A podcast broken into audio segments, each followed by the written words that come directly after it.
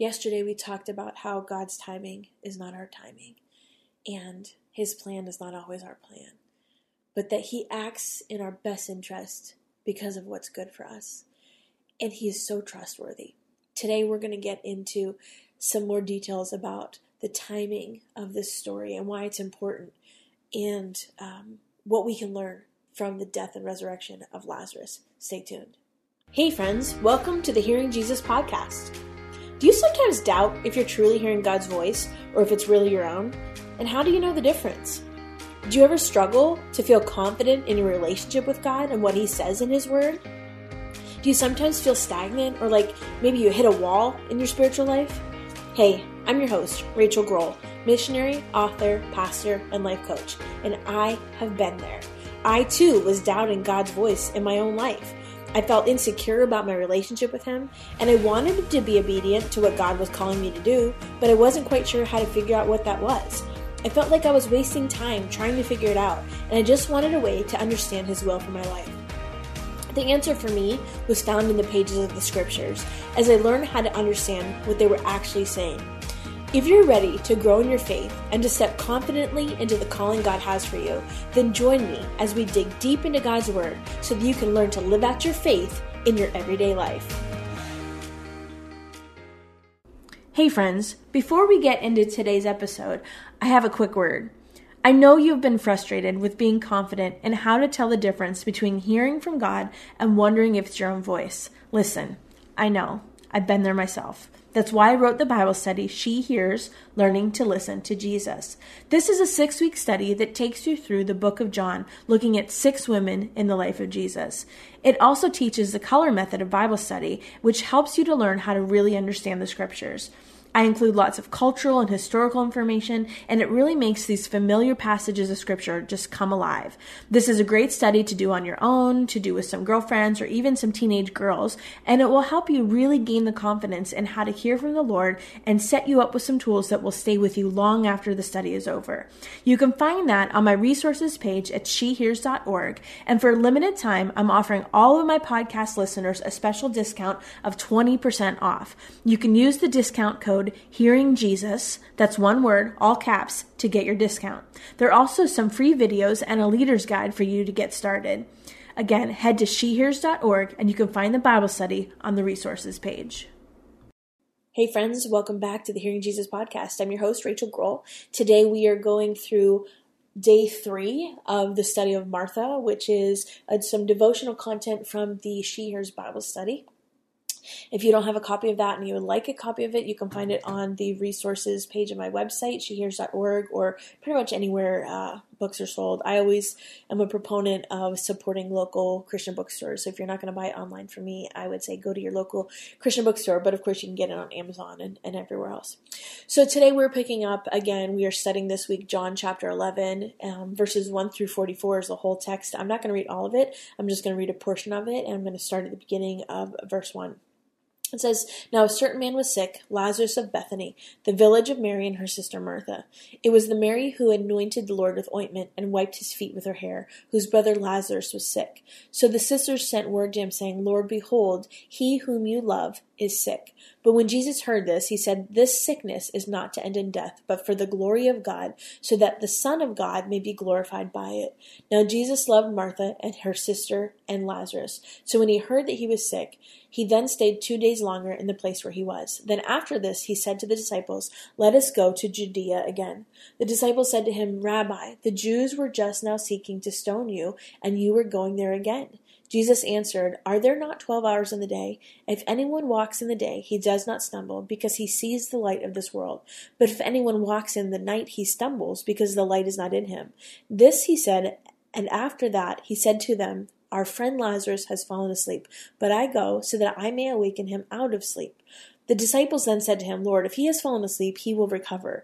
Now Jesus had spoken of his death, but they thought he was speaking of literal sleep. So Jesus then said to them plainly, Lazarus is dead, and I am glad for your sakes that it was not I was not there, so that you may believe, but let us go to him. Therefore Thomas, who was called Didymus, said to his fellow disciples, Let us also go, so that we may die with him. So when Jesus came, he found that he had already been in the tomb four days. Now Bethany was near Jerusalem, about two miles off, and many of the Jews had come to Martha and Mary to console them concerning their brother.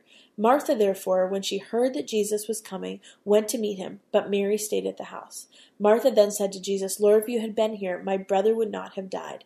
Even now I know that whatever you ask of God, I will give to you. Jesus said to her, Your brother will rise again. And I'm, I'm going to stop here. You can continue reading through verse 44 as the rest of our text for, for this week. Um, but what I, want, what I want to hone in on today is something that I think um, in our Western mind we don't always understand, and it's this idea of four days. And I'm sure you picked that up um, because we've been reading this a couple times this week. But um, when we go through the She Hears Bible study, each day you'll be looking for a different aspect of Scripture. And on today's day, um, you would have been looking for the numbers. And so, especially on a day that you are looking for numbers, um, you would pick up the number four there's always, um, usually, always significance when we see numbers in Scripture. And so I encourage you to dig a little bit deeper if you're wondering uh, maybe why something has a certain number attached to it. And I'm not saying in a weird way like numerology, but usually if it's mentioned, there's some significance to it. And um, a good study Bible will help you with that. I have a couple to recommend. Um, the Fire Bible is a good one. Anyway, so four long days that Lazarus has been dead. So by the time Jesus gets back to Bethany, um, it's been four days. This we learn this in verse six, and this is right after verse five, where we learn that it says that Jesus loved Martha, and yesterday we talked about the kind of love it was agapo, the kind of love that does what's best for the person. And that was confusing for me. If he loved them, why would he wait? Does that make sense to you? It didn't. It, really didn't for me for for years, and so even more so when I considered how close he was. Um, in verse 18, it tells us how far he way, far away he was from them when he got the news about Lazarus being ill. If you remember, it says he was about two miles away. If you think about somewhere that's two miles away from your house, think about how long it would take you to walk there. And I guess when I think about it in those terms, I can start to understand why Martha was frustrated and the way that she responded. Like, we live near a, a dam, and it's about two miles away. And we walk there all the time. Like, even with our, our kids that are young, we'll walk there and walk back. Like, it's not. It's not a long walk at all. And so, if Martha was here and she sent word and she knows that Jesus could heal him because she's seen him do all these other miracles. She has a relationship with him. She knows who he is.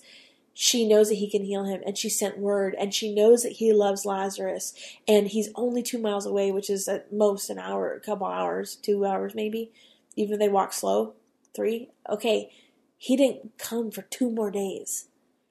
I can totally understand not just her frustration, but her pain. I notice a couple things when Jesus comes back. Martha leaves the house and she goes to meet him. And I don't know if that seems like a big deal to you, but consider what that meant. In the Jewish culture, there was this practice referred to as sitting Shiva. Um, and so this means that the first week after a close relative dies, the family would mourn them sitting on the floor of their house. And other members of the family and the community would bring food and other things to comfort them.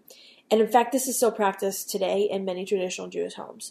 So this meant that Martha broke the cultural tradition, perhaps impulsively, because we learned on Monday she's impulsive, to go out and meet Jesus and so when I say meet, let's look at that objectively. What does verse 30 say about where she met up with him?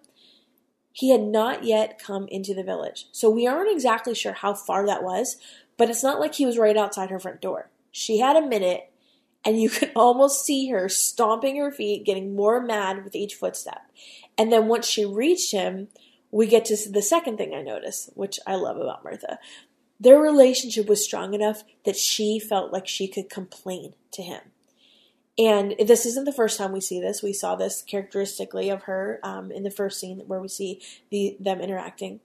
And it's not that there wasn't truth in her statement. And I find it actually a remarkable statement of faith when she boldly claims that if he had been here, Lazarus wouldn't have died. Because even in her faith, she is confronting Jesus about her circumstances, but she is showing that as a mark of faith because she knows that he could have kept her brother from dying. Have you ever been there? Have you ever ranted to God about like a promise he made or you felt like he didn't come through? And I have. I so have more than once. And in my self righteous, indignant, indignant, indignant moments, um, I always have a hard time with that word. I'm, I'm not proud of it. And I, I told you guys this was a hard chapter for me to write because you could just call me Martha. Um, but I'm being truthful in a way that I hopes you, I hope it helps you to realize that we're not alone when we have these moments. And you know what else? Jesus knew that Martha was going to react this way. He knew her. Just like he knew that Lazarus had died, or he was going to die, and he would have been dead by the time he got back, he knew Martha. He knew she would react this way, and he still did what was best for her. And even though he knew she wasn't going to like it, he still waited the two days. So the question is, why did he wait so long? And even if he knew he was going to resurrect Lazarus, why would he put Martha and Mary through that, the agony of grief, for one second longer than he had to? It's what was best for them. The kind of love he had for them was what was best for them. And not just for them, but for us. See, even now, there's a Jewish belief that after death, the soul does not leave the body right away. In fact, the Jews believe that the soul of someone hovers over the body for a period of three days. And in some cases, they believed that a resurrection might even be possible during that three day period. But by the fourth day, the decay starts to set in, and any hope that someone had of still being alive or them coming back, it was gone by day four. And some would say that day four is the day that hope is gone. You get it? Jesus waited until the fourth day so that his glory would be manifested in such a way that no one would doubt it. It was the timing that would allow for the most people to come to faith in him. And remember where they were. We talked about this in Bethany, the place for the poor, the vulnerable, the sick. It was a place that needed hope. Martha knew how long it would take to get from where Jesus was to where Lazarus was. And in her mind, he was too late. And maybe she even felt that if he got there within the first three days, he could resurrect her brother. So even though we see her respond with these words of faith, you have to wonder what was going on inside of her heart. And now I have to wonder what's going on inside of yours. Waiting on Jesus can seem offensive to us, but there's a reason. And if you've ever thought, what's taking so long while you're waiting on Jesus for your miracle? I want you to realize that because He loves us, He moves in His timing. He loved them, so He stayed where He was for two more days. Because He loved them, He waited. When this happens in my own life, I tend to justify this faulty thinking I have because if Jesus loves me, he should move in my timing, right? But because he loves us, he moves in his timing. Is there something in your life, even now, that you need to trust him with? An area where you think he should have moved already, and something died while you were waiting on him, and an area that you're questioning, what is taking so long? I want to encourage you to deal with the posture of your heart right now. And think about it in terms of, of agapo, the kind of love that does what's best for us. And listen, I know this is tough, and I know that you have thoughts that you probably don't even want to write down or admit to anybody. But I want you to be ready for what comes next as we continue to study these passages of Scripture. It's time to surrender that thing.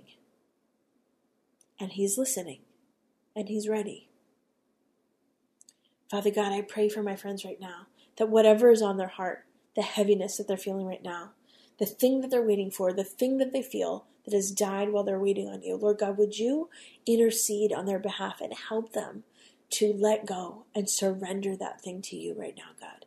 God, I pray that you would overwhelm my friends with this agapeo or agapo kind of love that helps them to know that you act on their best behalf because you love us. Lord God, I thank you for the protection that is in the waiting. Even if we can't understand it, and even if we don't understand it this side of heaven, God, thank you that you are a good, good Father and that you act on what's good and best on our behalf. God, I pray that you would be with my friends today, that you would overwhelm them with, with your love for them. In Jesus' name, amen. All right, friends, we'll talk tomorrow.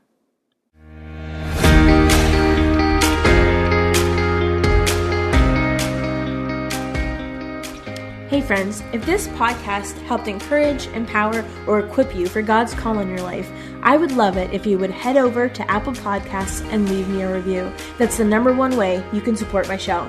You can also join our free Facebook community or Instagram page where I share inspirational tips, resources, and prayer throughout the week. Hey, I want you to know I'm praying for you this week. Know that you are loved, you are cherished, and you are His.